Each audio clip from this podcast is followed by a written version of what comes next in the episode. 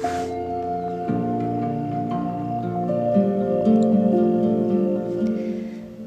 い皆様おはようございます。スピリチュアルケアラーしずくです。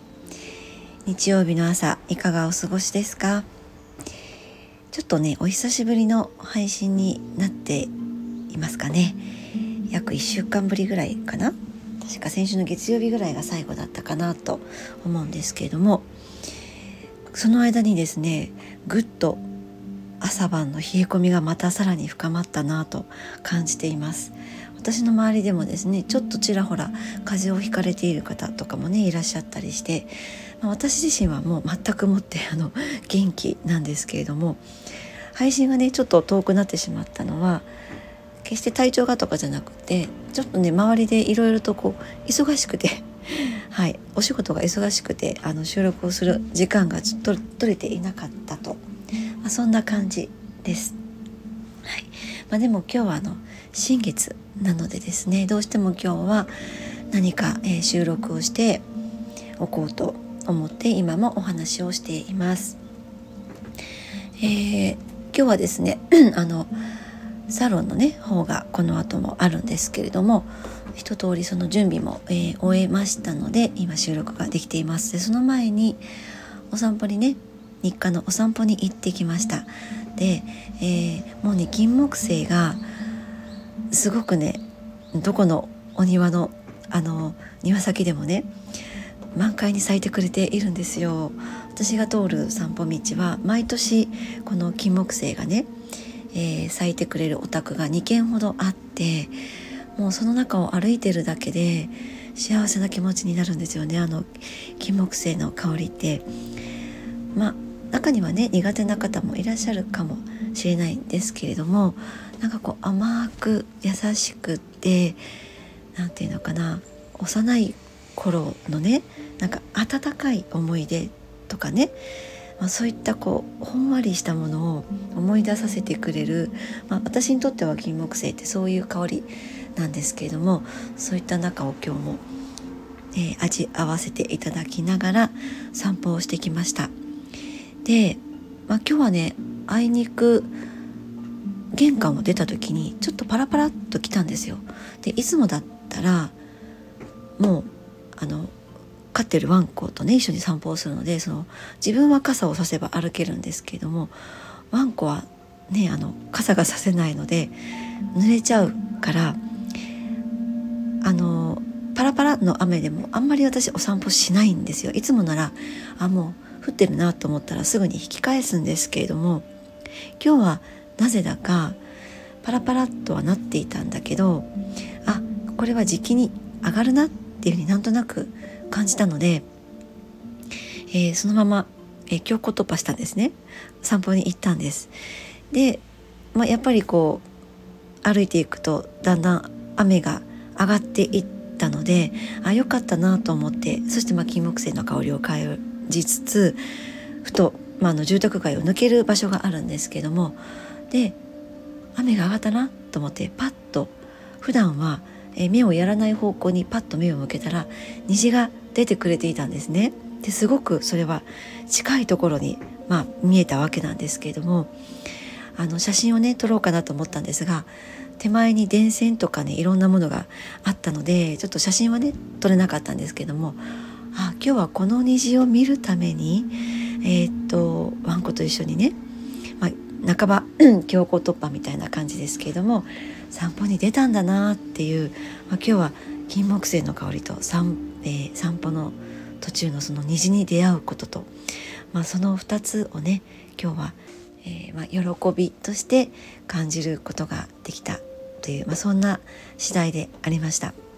はい、皆様は何かこう日常の中で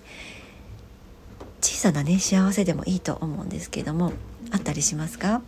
私はやっぱりこの散歩の途中で見たり、まあ、あと香ったりするその植物たちの香りとかね目で見る景色もそうなんですけどもそういったところから毎日ちょっとずつ幸せ貯金みたいなものをあのしていたりします。でいつかこの小さな幸せがいつかねこう溜まっていくと何か大きな幸せにまたつながる瞬間が必ず訪れるんですね。でそれは自分が予期せぬところでもちろん訪れたりするものです。何か頭の中でこの幸せ貯金がこうなったらいいなとかそういうこうえっ、とエゴのところでね生み出すものじゃないんですけどもあなんかこんなギフトが来るんだこんなところから来るんだっていうのはそのそれがギフトかどうかって自分の中に落とし込めるには日々の小さな何て言うのかな、えー、感性を育てていくことがやっぱり大事なんですよね。その日々の小さな感性ってえー、っと本当に積み重ねになるとは思うんですけども例えばこうスポーツ選手とかが野球の選手とかがね例えばいきなり、えっと、ホームランが打てるようになるわけでもないしえいきなり何かこう変化球が投げれるようなピッチャーになるわけでもなくって日々のストレッチとか筋トレとかそういったのが積み重なった結果ですよね。でそれは先ほど言ったその感性の積み重ねともても似ているなと思っていたりします。で、まあ、瞑想ももちろんやっぱりそうなんですよね。その瞑想ってあの瞑想してる間にいろいろとこう思考が生まれてきてもそれはいいんですよ。それをジャッジすることは全然必要なくって出てきたものはあこういうのが今自分の中に思考としてあるんだなっていうふうに捉えてあげれば全然それでよくってそのむしろそうやって捉えられている方が自分のことをねこうちょっと上の高い高い視座から自分のことを見れているっていうことになるのでむしろどんどん出ている方がいいんですけれどもその瞑想一つとってもやっぱりその同じなんですよね。日々のこの瞑想3分でも5分でもどこかで取り入れていくことによって自分の中にその一種ちょっと無の空間みたいなものが生まれてくる機会が増えていくんです。あの無になろうって頑張らなくてもよくて自分と向き合う時間をそうやって持っていく途中で無になれる瞬間っていうのが訪れたりするんですね。それがむしろ大事なことかなって思っています。あのスピリチュアルにちょっとこう、ね、興味を持ち始めたりすると無になることが目的になってしまったりとか無にならなければならないっていう風なあのそういったこう考え方をね持つ方も時々いらっしゃったりするんですけどもだかそれってちょっとね自分の中にそうでなければならないっていうその恐れとか恐怖っていうものがあるんだっっていうことにまずは気づいていくことの方が大事であってどうしてそういうふうにならなければいけないって自分を思い込んでいるのかなとかそれは、えー、いわばこうスピリチュアルという、まあ、いろんな教えをねしている方がいるんだけれどもその中で自分の中に、まあ、植え付け、えーまあ、刷り込まれてしまっている考え方なのではないかなってそういうことに気づいていくことがスピリチュアルの本質なのかなって思うんですね。でそういったことに気づいていくためにもやっぱり小さな日々の幸せを感じる感性を育てていくそのまあストレッチみたいなもの筋トレみたいなものっていうのはやっぱりすごく大切なことなんですよね。あの自分の内側と向き合うってえっとやっぱりみんな嫌がるものです。私も嫌でした。あの何十年も無視してきたからですね。でもそうすると次第にねあの何て言うのか意識のところで自分と向き合うことをやめていると今度はね体の方がそれをねサインとして送ってくるようになるんですよ。でそれがよくまあ体を壊すような形で教えてくれるっていうことにつながるんですけどもそのあなたの体がね悲鳴を上げている上げ出す瞬間ってあると思うんです。痛みだったり、まあ、例えばこうかゆみだったりする方もいらっしゃいますね。皮膚の症状として現れる方もいるし。まあ、それはね、えっと、怪我とかでもそうなんですけどもそれっていうのは本当に体からの悲鳴なんですね。でそれはまあその人それぞれなんですけれどもどこか昔のどこかでねあの時流さなかった涙があなたの体を泣かせているからなんですね。あの人って時として溜まってきたこれまでのものを出してあげなければいけないこともあるんです。あのそれはだからわずかな違和感でも体が感じる違和感でもねハートが感じている違和感でもあるいは突発的な出来事でもこれは怪我とかですよね。その体からの声を聞いてあげることがやっぱり大事なんですね。もうねあなたの真の本当の声にね寄り添えるっていうのはあなたしかいないんです。でそのお手伝いはね私もさせていただくんですけれども最終的には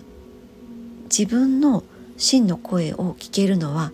自分だけなんですね。そう。だからその痛みとかね違和感っていうのはあなたにねどんな風に何て言っていますか？それをねあの私たちって自分がちゃんと聞いていく。まあそこは行かなければいけないところなのかなって思っています。あの人って誰もが自分への慈しみ方っていうのを知っておく必要があるんですね。この声を聞くことは自分に対するジャッジでも何でもなくって自分への慈しみなんだとあのそんな風に、え思っておいていただけたらなって思います。あの一人ではね聞こえてこない時は誰かのサポートを受けてもいいと思うんです。で受けたならまたどこかでねそれを誰かにお返ししていけばいいのかなっていうふうにも思っています。そうやって、えー、エネルギーの循環ってどんどんと起こっていくものなんですね。そう。この自分の内側からの声を聞くにしても日々のこの感性をね育てていくっていうのが、えー、非常にね大切なことになっていきます。私たちってやっぱり外側から何か情報を取り入れてい、えー、く生き物ですよね。その目から見る情報耳から入れる情報、えー、鼻で香って、えー、入れる情報手で触れて入れる情報。だから最初は外側からいろんな、えー、感性をいろんな情報を取り入れていきながら感性を育てていくっていうことからやっていってそうすると自分の内側からの今度もともと自分の中にあった感性のアンテナみたいなものがね、えー、またね育てていけることにつながっていきます。そうすると自分の内側の意識が変わっていくんですよね。で結果的に外側で、えー、起こる出来事もまた、えー、変わっていくと、まあ、そんな風にしていきながら私たちってどんどん自分の波動も上げていくことが、えー、できるというわけなんですね。でえっ、と3日前ぐらいだったかな？あのここのねコミュニティでちょっと告知をさせていただいたんですけれども、え私自身ももともとね肩こりっとか、まあ、大体こう骨が弱いっていうのは自分でも分かっているのでなんとなく骨に違和感を感じたりすると早めにねセルフケアっていうのはしているんですけども先日その告知をさせていただいた時の朝がすごくね肩が痛かったんですよね。で、まあ、たまたまその時の朝の瞑想をしていたら素晴らしいなんかワークが降りてきたんです。でそれは痛みにフォーカスをするものだったんですね。あのまあ、時々こんな風にいろんなワークが降りてきたりするんですけども今朝もう一度それをやってみたらやっぱり痛みが和らいだんですよ。今日は肩じゃなくて、まあ、よく痛める私はよく痛めるところで肋骨があるんですけども肋骨の痛みがやっぱりスーッと引いていったんですね。でまあこのワークをね是非えっと今度の瞑想会でねシェアしたいなと思ったのでまたここで改めてお話をさせていただいています今月の Zoom でのねえっとオンライン瞑想会は10月の29日ですね日曜日朝の8時半から約30分間を予定しています。はい、あのこの瞑想会は、え参加料とかはかからないですけれども基本的にはね私のサロンをご利用いただいた方にご参加いただいているんですが、まあ、そうでなくってもこの放送を聞いてくださっている方でちょっと興味があるなっていう方いらっしゃったら、えー条件が一つだけあってあの公式 LINE の方にぜひご登録していただけたらと思います。あのそこから瞑想会の URL を送らせていただいているのでそこであの参加したいですっていう旨をおっしゃっていただけたらお送りさせていただきますあのそれだけが一つ条件となっていますので是非あこの痛みのワーク自分もやってみたいなっていう方いらっしゃったらですね是非、えー、公式 LINE の方からご連絡いただけましたらえっ、ー、と Zoom のね URL を送らせていただきます。ということで今日はま体に意識を向けるっていうところでのお話をさせていただきました今日一日が皆さんにとって素敵な日曜日となりますようにしずくでした。